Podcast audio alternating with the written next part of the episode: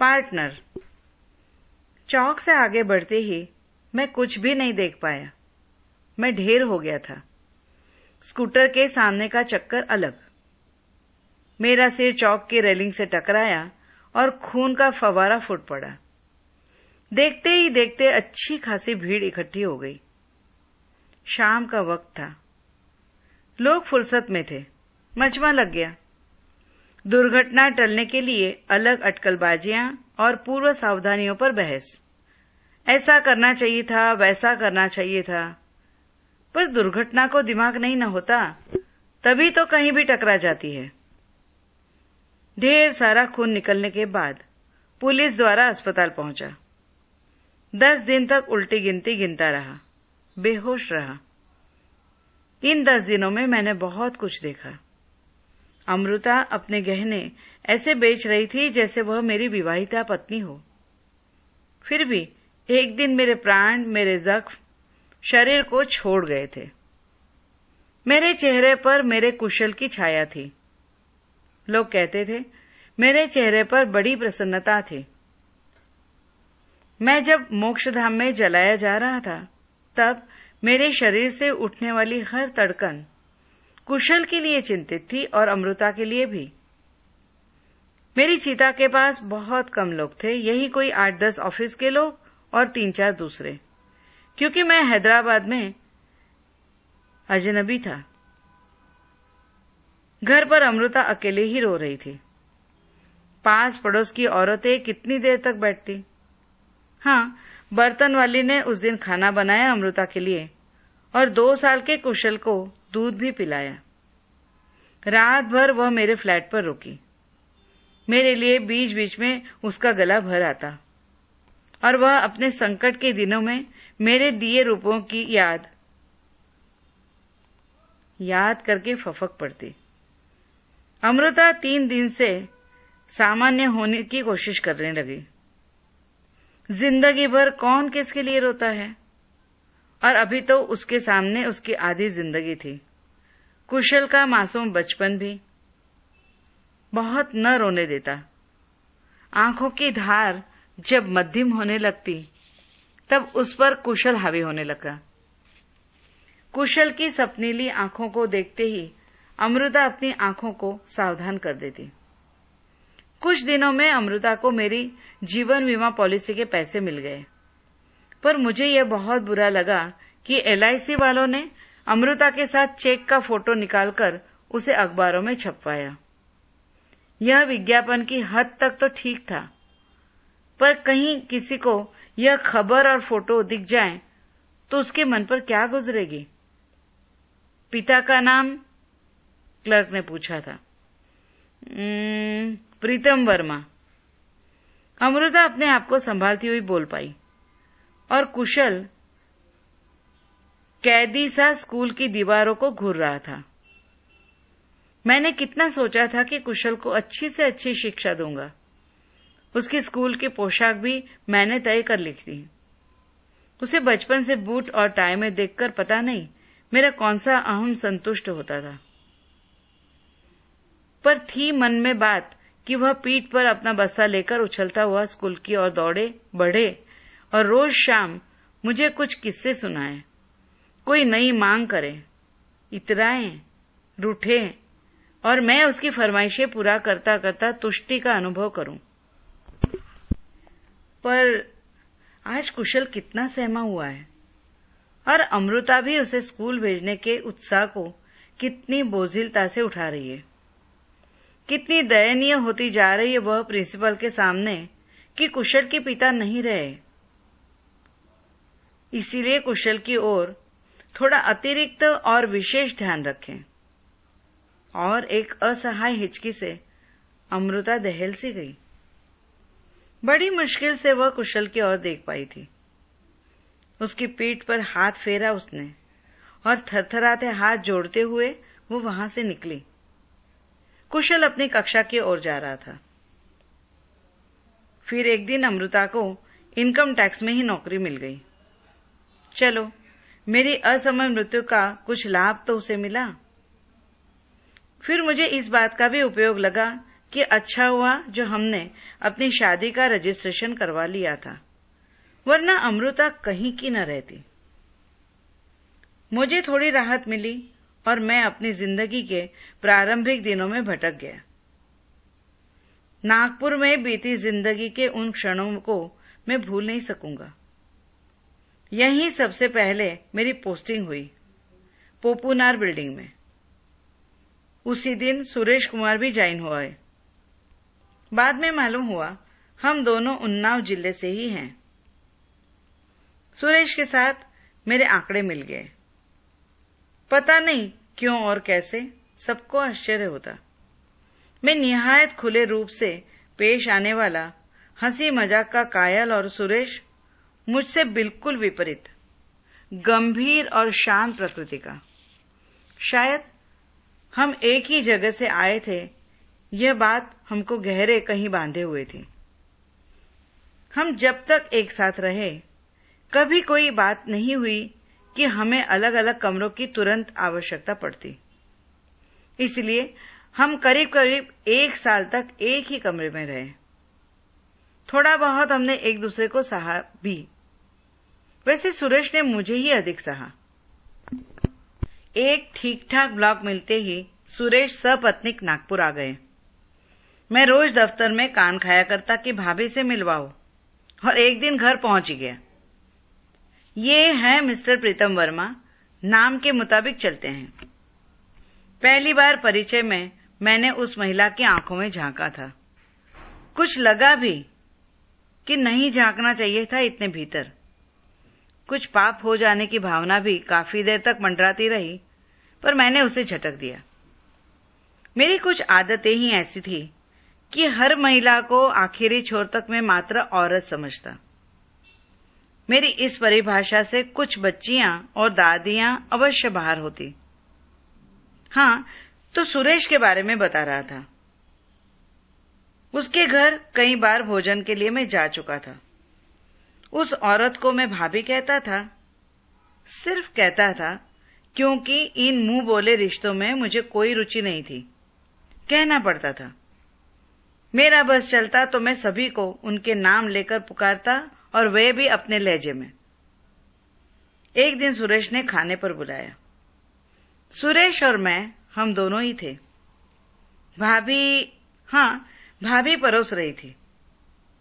मैं हर पकवान की तारीफ़ कर एक एक कौर खा रहा था। उन्हें खुश कर रहा था।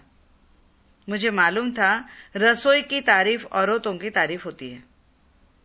उधर सुरेश अधिक से अधिक यह कह देते, भाई, एक पीस और ले आना। तभी मैंने देखा कि पापड़ तला हुआ पड़ा है। भोजन समाप्ति पर है, परंतु अभी तक थाली में नहीं आया। शायद भूल गई। मेरे दिमाग में एक युक्ति सूझी। मैं एक घटना सुनाने लगा। एक बार मैं अपने एक दोस्त के घर, बनारस में, रुका हुआ था। हम लोग शाम को बैठे बैठे बातें कर रहे थे, तभी अचानक सांप निकला। बहुत बड़ा था वह। ये यहाँ से पापड़ तक। अरे, मैं तो भूल ही गई। एक ठाके के साथ पापड़ थाली में हाजिर। मेरा आना जाना बना रहा। एक बात और बता दूँ। शतरंज खेलना हम दोनों की मजबूरी थी। एक दिन जब मैं मैंने बेल बजाई तो दरवाज़ा खोलते ही सुरेश बोले, अरे, बड़े अच्छे समय आए हो। संभालो बोर्ड। मैं जरा बाथरूम से आता हूँ। बड़ा पिटता हुआ बोर्ड सौंप रहे हो? मैंने कहा था। और सुरेश हम्म हम्म करता भीतर बढ़ गया। जब वह बाहर आया तो मैं चेक एंड मेट ये कहने की स्थिति में ही था। उसने कहा, वाह भाई, बाजी तो पलटा दी तुमने। हम तो अच्छे अच्छों की बाजी पलटा देते हैं। कहकर मैंने अपनी पीठ खुद ही ठोंक ली। बस, उसके बाद हम अक्सर ही वहाँ शतरंज खेला करते और मेरे आते ही बाजी बीत जाती। सुरेश इनकम टैक्स इंस्पेक्टर की परीक्षा में बैठा था। वह अपने इस प्रमोशन को लेकर काफ़ी चिंतित भी था। मुझे लगता कि मेरे पास हो जाने से उसे शायद कुछ अधिक चिंता हो रही है। अपने बारे में मुझे आश्चर्य होता कि मैं बिना चिंतित हुए किस तरह परीक्षाएँ पार कर जाता हूँ। शतरंज और परीक्षाओं को लेकर मैं उसके घर निरंतर जाता रहा। कभी कभी अपने आप को रोकने की कोशिश भी करता, पर व्यर्थ। एक अजीब सा सम्मोहन मुझे उसके घर खींचता जाता। कुछ ही दिनों में मैंने देखा कि मिसेस सुरेश की आँखों में कुछ सुनहरे फूल उगाए। मैं अपनी आँखें धसा देता, वे पंखुरी फैला देती। मैं अपने आप को संभाल लेता। कुछ चुकता हुआ गणित लगता मुझे। फिर भी जमा बाकी जारी थी। परिणाम यह हुआ कि मेरी संपूर्ण फौज को मात खानी पड़ती। एक दिन सुरेश ऑडिट पार्टी के साथ औरंगाबाद गया। तीन चार दिनों का ही दौरा था उसका। मुझे जता दिया था कि वे जा रहा है। मैं सहज और अनायास ही उसके घर चला जाता। जब तक सुरेश वापस न लौट आता, मैं अक्सर वहीं खाना खाता। हर दिन खाने के साथ कुछ नई बात। ऑफ़िस में अफवाहों का बाज़ार गर्म होने लगा। धुआँ धुआँ था, कोहरा नहीं। आग लगी थी। मैं भी कहीं सुलग रहा था, सही और गलत के चक्कर में। और मुझे यह बात भी बड़ी अजीब लग रही थी कि एक विवाहिता, जहाँ भी उसे अवसर मिलता, निरंतर मेरी ओर बढ़ती चली आ रही थी। एक दिन सुरेश दौरे पर था। मैं शाम को यूँ ही उसके घर की ओर निकल पड़ा। जैसे ही मैंने बैल बजाई, दरवाज़ा अविलंब खुल गया। मानो वह खुला ही रखा हो और मेरा ही इंतज़ार कर रहा हो। मेरे भीतर प्रवेश करने के साथ ही दरवाज़ा बंद हो गया। बत्ती पहले से ही बंद थी। मैं कुछ पूछता, इतने में मैं कस लिया गया भीतर से। मुझे समझने में देर नहीं लगी। मैंने लाख औरतों को मात्र देह के रूप में ही देखने की कोशिश की हो, पर यह अमर बेल की तरह लिपटना मुझे बिल्कुल अच्छा नहीं लगा। शायद मेरी कल्पना के परे की बात रही हो, या यह सब मेरी योजना में नहीं था। अचानक मेरा हाथ स्विच बोर्ड पर गया और बत्ती जल गई। रोशनी ने मुझे अलग कर दिया। एक चुप्पी रोशनी में पल रही थी। वे कुर्सी पर बैठ गई। उनकी निगाहें ऊपर नहीं उठ रही थी। मैं चलने को हुआ तो उनकी आवाज़ ने मुझे फिर खींचे, पीछे खींच लिया। माफ़ कीजिए, मैं कुछ भटक गई थी। पर क्या गलत है, क्या सही मुझे नहीं मालूम। ऐसा हो जाता है कभी कभी मैं भी कुछ कहने की स्थिति में नहीं था। वे सुनने और कुछ कहने की स्थिति में नहीं थी। अचानक उन्होंने रोना शुरू कर दिया। मैंने बात बदलने के लिए पूछ लिया, सुरेश कब आ रहा है? सुरेश का नाम सुनते ही वे मुझे ताकती रह गई। सुरेश के लिए उसके मन में एक निरपेक्ष भाव था। उनका रोना अपने आप कम होने लगा। पता नहीं कब आते हैं। मुझे लगा, वे सुरेश को लेकर बार बार कुछ कहना चाहती है, पर उन्होंने कुछ नहीं कहा। फिर मैंने ही कहा, मैं भूल गया हूँ कि आज कुछ हुआ। आप भी अपने मन से निकाल दीजिए। सुरेश को कुछ भी मालूम नहीं होगा। सुरेश का नाम सामने आने पर वे फिर कुछ कहने को हुई, और मैं सुरेश के व्यक्तित्व को अनायासी टटोलने लगा। वह प्रमोशन के चक्कर में कितना व्यस्त है। साथ ही इतना गंभीर कि अमृता के व्यक्तिमत्व को वो भुलाता चला जा रहा है। मुझे कभी भी उन दोनों के बीच एक मधुरता खेलती नहीं दिखी। उल्टे अमृता बेहद चंचल और बातुनी और सुरेश शांत। सुरेश को उसका बातुनीपन बिल्कुल पसंद नहीं था। और शायद अमृता को सुरेश की मनहूसियत। अचानक अमृता बोल उठी, मैं तो अब खाली थाली से सरका दी गई हूँ। शायद उनकी भूख मिट गई। पर मेरी प्यास, इस पर उन्होंने कभी ध्यान नहीं दिया। कहते कहते अमृता दृढ़ हो गई। मैं भी उन्हें इसी दृढ़ता से देख रहा था। उन्होंने सोचा सुरेश के बारे में उन्हें इतना नहीं कहना चाहिए था। मैं भी कुछ नहीं कह पाया। एक बात साफ़ थी। सुरेश के बारे में मैं अधिक चिंतित हो उठा था। अमृता से आज अनजाने में यह कदम उठ गया। यह गलत भी हो सकता था पर यह तो निश्चित स्थितियों का परिणाम था। मैंने सुरेश के पक्ष में बयान देना चाहा, पर कुल मिलाकर अमृता की स्थिति अधिक स्पष्ट थी। मैंने सुरेश और अमृता के बीच पुल बनने की कोशिश भी की, पर अनजाने में स्पष्ट हो गया कि मैं अमृता की ओर अधिक झुक गया हूँ। परिणामतः सुरेश की ओर से उखड़ता जा रहा हूँ। सुरेश मुझसे छूटता गया और अमृता की ओर मैं अब कुछ अलग ढंग से देखने लगा। शायद सहानुभूति थी। प्यार निश्चित नहीं था। हाँ, आकर्षण पहले अवश्य था। औरतों के बारे में इतनी सूक्ष्मता से सोचने का मेरा यह पहला अवसर था। मेरी गतिविधियों को लेकर सुरेश संदिग्ध हो गया। मैं भी सामान्य नहीं रह पाता। परिणाम स्वरूप संबंधों में तनाव आता गया और यह बात यदा कदा व्यवहार में भी ज़ाहिर होती रही। रात उतरते ही मैं अपने निर्णयों के लिए बेचैन हो जाता। बात नैतिक, अनैतिक से परे हो जाती रही, क्योंकि अमृता के चेहरे पर मुझे इस बात के कभी कोई चिन्ह न मिलते। मेरा अब वहाँ आना जाना कम ही हो गया था, पर जब भी अवसर आता, अमृता सुरेश से कम मुझसे अधिक खुलकर और सहज बातें करती। सुरेश के लिए यह स्थिति निश्चित ही कष्टप्रद होती। मैं भाप जाता। मैंने अपने आप को कई बातों में उलझाने की कोशिश की। फ़िल्मों में, किताबों में, और भी कई परंतु मेरी नियति टस से मस न होती। फिर मैंने एक बात करीब करीब तय कर ली। अपने आप को नियति के हवाले कर देना अधिक बेहतर समझा। मैं निरंतर आगे बढ़ता गया। इतना आगे कि जिसके पार कोई मंजिल ही नहीं थी। और इस यात्रा में अमृता भी पीछे नहीं थी। सुरेश का शक सच्चाई में बदल चुका था। मैं भी अब छिपने की स्थिति में नहीं था।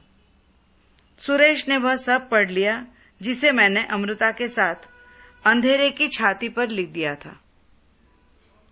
अमृता मुझसे भी अधिक निडर सिद्ध हुई। मैं तो अपने भूत संभालते बैठा था। कि सुरेश इस तरह पूछेगा, उस तरह पूछेगा। पर उसने मुझसे कुछ पूछा ही नहीं। सुरेश इनकम टैक्स इंस्पेक्टर बन गया। पर अब वह और गंभीर होता गया। बात बात में चिढ़ने लगता। दफ्तर में सबको खबर हो गई, इसका उसे आभास होता। उन्हीं संदर्भों में वह दफ्तर के लोगों को देखता। एक दिन उसने अमृता से मेरे बारे में पूछना चाहा। अमृता शायद पहले से ही तैयार थी। उसने बड़ी दृढ़ता से कह डाला, अब शायद आपको मेरी ज़रूरत नहीं। वैसे भी, आपने मुझमें कभी रुचि ली ही नहीं। हमेशा अपने काम में खोए रहे, या खोए रहकर आपने मुझे टालना चाहा। आपने यह कभी नहीं सोचा कि आपके साथ किसी और की ज़िंदगी बंधी हुई है। बस करो, मुझे सब कुछ मालूम है। जब से तुम्हें यार मिल गया है, तुम बदल गई हो। और अमृता लगभग चिखने को ही सुरेश ने उतनी ही शांति से कहा, मैं मानता हूँ कि मैं तुम्हारे साथ जुड़ नहीं सका, पर इसका मतलब ये नहीं कि तुम मेरे रहते किसी और पुरुष से संबंध रखो। इसलिए हम तीनों की भलाई इसी में है कि तुम उससे शादी कर लो। मैं इसके लिए तैयार हूँ। ये सब बातें अमृता ने मुझे कही। मेरी रातें इन्हीं बातों में कटती रही। कभी सुरेश का वह चेहरा सामने आता, जब उसने कहा था कि मैं बचपन से ही रिश्तों से कटा हुआ हूँ। जब आठवीं में था, तब माँ के रहते हुए पिताजी ने दूसरी औरत रख ली। कुछ दिनों बाद माँ टीबी से मर गई और सारे संबंध कांटों से घिर गए। कभी किसी में मन लग ही नहीं पाया। और उसने बड़ी सहजता से कहा कि शादी के बाद भी मैं इतना ही कटा हुआ हूँ, ऐसा महसूस करता हूँ। उस दिन सुरेश पर मुझे बेहद तरस आया। और आज का दिन है, मैं उसके लिए एक खलनायक सिद्ध हो रहा हूँ। मुझे लगा, उसके बाप ने दूसरी बीवी रखकर सुरेश के किशोर मन को आहत किया। और मैं उसकी पत्नी छीनकर उसका जीवन ही उजाड़ रहा हूँ। परंतु अमृता ने मुझे नहीं निकलने दिया। यह कोई मेरी मज़बूत, या मेरी मज़बूत स्थिति नहीं थी। उसी ने मुझे पूरी तरह तैयार किया। कभी किसी बात को गंभीरता से न लेने की आदत होते हुए भी मैं गंभीर होता चला गया। फिर मुझे लगा, उनके संबंध कंटीले हो चुके हैं। वे आपस में जीवन बिता नहीं सकते, जिसके लिए मैं कम दोषी नहीं हूँ। मेरा तबादला हैदराबाद हो गया। मैं इनकम टैक्स ऑफिसर बन चुका था। यह मेरे लिए एक सुखद स्थिति थी। एक तो मैं ऑफिसर बन गया था, जो बात शायद उतनी महत्वपूर्ण नहीं थी, जितनी इस बात से मुझे राहत मिल रही थी कि मैं अब वर्तमान तनाव से मुक्त हो सकूँगा। मैं नागपुर से जल्दी निकल जाना चाहता था। काफ़ी बातें दिमाग में थी। सुरेश से कोई मुलाकात नहीं की। निकलने के दिन सुबह ही अमृता सामान लेकर मेरे घर आ पहुँची। मैं भी आपके साथ आ रही हूँ। मैंने उनसे कह दिया है। वैसे यह प्रस्ताव उन्हीं ने रखा था और मैंने सोचा, उनके साथ मैं नहीं रह सकती, या फिर वे मुझे अपने पास नहीं रखना चाहते। उन्होंने कहा कि किसी तरह की कोई कानूनी बाधा उपस्थित नहीं होने देंगे। मैं हक्का बक्का अपने आप से घिरा हुआ था। मेरा संकट भापते हुए उसने कहा, यदि आपके मन में कोई असमंजस हो तो मैं अपने माता पिता के घर लौट जाना चाहती हूँ। परंतु आप जरा सोचिए कि यह जीवन कितना विषयपूर्ण होगा। मैं अमृता को देखता ही रह गया। उसकी आँखों में एक अभिव्यक्ति थी जो मुझे घेरे रहती। मैं कुछ नहीं कह पाया। ठीक है, कहकर मैं अपनी तैयारी में जुड़ गया। वह भी हाथ बटाने लगी। इस तरह, जो एक अरसे से वह मेरे साथ रह रही हो। सच, औरतें कितनी जल्दी घुल मिल जाती है। शायद स्थितियों के साथ अपने आप को वो बहुत जल्दी ढाल लेती है। हैदराबाद तक की यात्रा बड़ी गुमसुम और अपराधपूर्ण प्रतीत होती रही। घर में क्या जवाब दूँगा? हैदराबाद में काम करने वाले साथियों को यह सब मालूम होगा ही। फिर कभी न कभी सुरेश से मुलाकात होगी ही। नौकरी छोड़ना संभव नहीं था। फिर मैंने ही अपने आप को समझा लिया। यह सब नियति का खेल होगा। हम सब कठपुतलियाँ हैं, ऊपर वाले के इशारे पर चलने वाले। और इस तरह तमाम अवांछनीय स्थितियों के घूट पीते हुए अपनी इस घटना को न्यायोचित ठहराकर मुक्त सा होने लगा। इसी बीच कुशल आया। देखते देखते तीन साल बीत गए। समय सचमुच कितना गतिशील होता है। कहते हैं, समय सारी स्थितियों के साथ आदमी की पटरी बैठा देता है। मैं भी पुरानी स्थितियाँ भूल सा गया और अमृता के साथ सुखी रहने लगा। अमृता ने न कभी शिकायत की और न ही कभी शिकायत का मौका दिया। घर सही मायने में घर बन चुका था। मेरे मन में बस एक ही बात थी कि कुशल को किसी चीज़ की कमी न हो। कम से कम जितनी मैं दे सकता हूँ भौतिक रूप में। इसीलिए मैंने अमृता को अपनी बात बता दी कि अब मैं और बच्चों के पक्ष में नहीं हूँ। एक ही उबारने डुबाने के लिए काफ़ी होगा। अमृता को सहमत होना ही था। कहते हैं, असमय मृत्यु आत्मा को भटकाती है। मैं पहले यह सब नहीं मानता था। पर अब, जबकि मैं दैहिक रूप से नष्ट हो चुका हूँ, फिर भी मैं दुनिया छोड़ नहीं पाता। पर एक बात है, अब मैं किसी के प्रति आसक्त होकर एक तरफा नहीं रह पाता। अब मैं पूर्णतः निरपेक्ष हूँ। यह कहने में मुझे कोई संकोच नहीं। और इसी बीच यह दुर्घटना। एक लंबा अंतराल बीत गया। सुरेश भी ऑफिसर बनकर हैदराबाद आ गया। उसे सब कुछ मालूम था। यही कि अमृता हैदराबाद के दफ्तर में ही काम करती है। मेरी मृत्यु के बाद डिपार्टमेंट ने उसे नौकरी पर ले लिया एक दिन खाली समय में उसने अमृता को अपने चेंबर में बुलवा लिया। अमृता गुमसुम बैठ गई।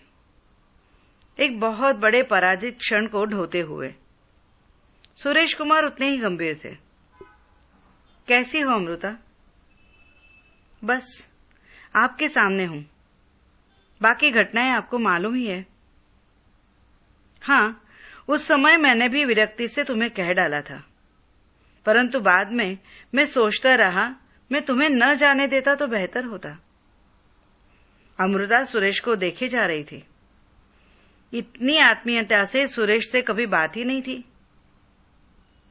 ऐसा लगा, आज गृहस्थी की बात हो रही है। परंतु वह दफ्तर था। इतने में चपरासी एक चीट देकर खड़ा हो गया। अमृता को लगा, उन दोनों के संवाद में मैं चीट के रूप में आ गया हूँ और सुरेश को अमृता की आँखों में मेरे लिए एक झिलमिलाट दिखाई दी। मुझे अच्छा लगा कि मैं अभी भी अस्तित्वहीन नहीं हूँ।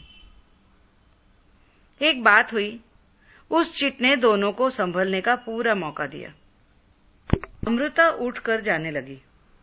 सुरेश ने उसे बैठने का इशारा किया और चीट की ओर देखते हुए बोला, इन्हें बैठने को कहो। चपरासी बाहर निकल गया। अमृता बहुत अधिक देर तक वहाँ बैठने में यातना महसूस कर रही थी। न जाने किस बात को लेकर सुरेश हमला करे, परंतु सुरेश संतुलित मनस्थिति में था। कुशल कैसा है? अब तो काफ़ी बड़ा हो गया होगा। आपने दूसरा विवाह नहीं किया? नहीं। सोचा, मुझे किसी और को अपने अकेलेपन का साथी बनाने का हक नहीं। और धीरे धीरे आदत भी हो गई। खैर, छोड़ो। मैं जैसा था वैसा ही हूँ। हाँ, एक इच्छा है। यदि तुम्हें आपत्ति न हो तो एक बार कुशल को देखना चाहता हूँ। तुम्हारे जैसा ही होगा। सच ये बुढ़ापा भी अजीब चीज़ है। अब लगता है कोई हो। अब अनुता की आँखें ऊपर को हुई तो उसे पता चला कि सुरेश की आँखों में उपहास नहीं, एक सहज और सच्चाई थी। ऐसी अवस्था में उन दोनों को देखकर मैं संतुष्ट हुआ। शायद दैहिक होता तो मुझे कुछ तकलीफ़ होती, पर आज न दोषी ढूँढने की आवश्यकता थी न कोई प्रश्न था मेरे मन में। सब कुछ सहजता से संचालित हो रहा था।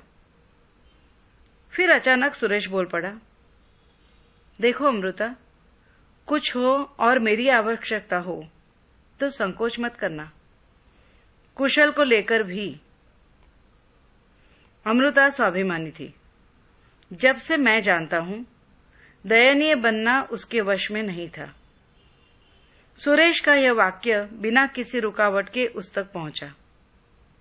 उसकी आँखें भर आई, होठ कोई शब्द नहीं दे पाए। फिर भी वह हाथ जोड़कर बाहर निकल आई और सुरेश ने अमृता को पहली बार भरपूर निगाहों से जाते हुए देखा। मुझे लगा, सुरेश दैहिक स्थिति से ऊपर उठ गया है। मेरे बिल्कुल करीब आ गया है। हम दोनों फिर नई जगह फिर एक ही कमरे में पार्टनर हैं। अंतर बस इतना है कि सुरेश मुखर हो गया है और मैं उस जैसा शांत, गंभीर हमेशा हमेशा के लिए।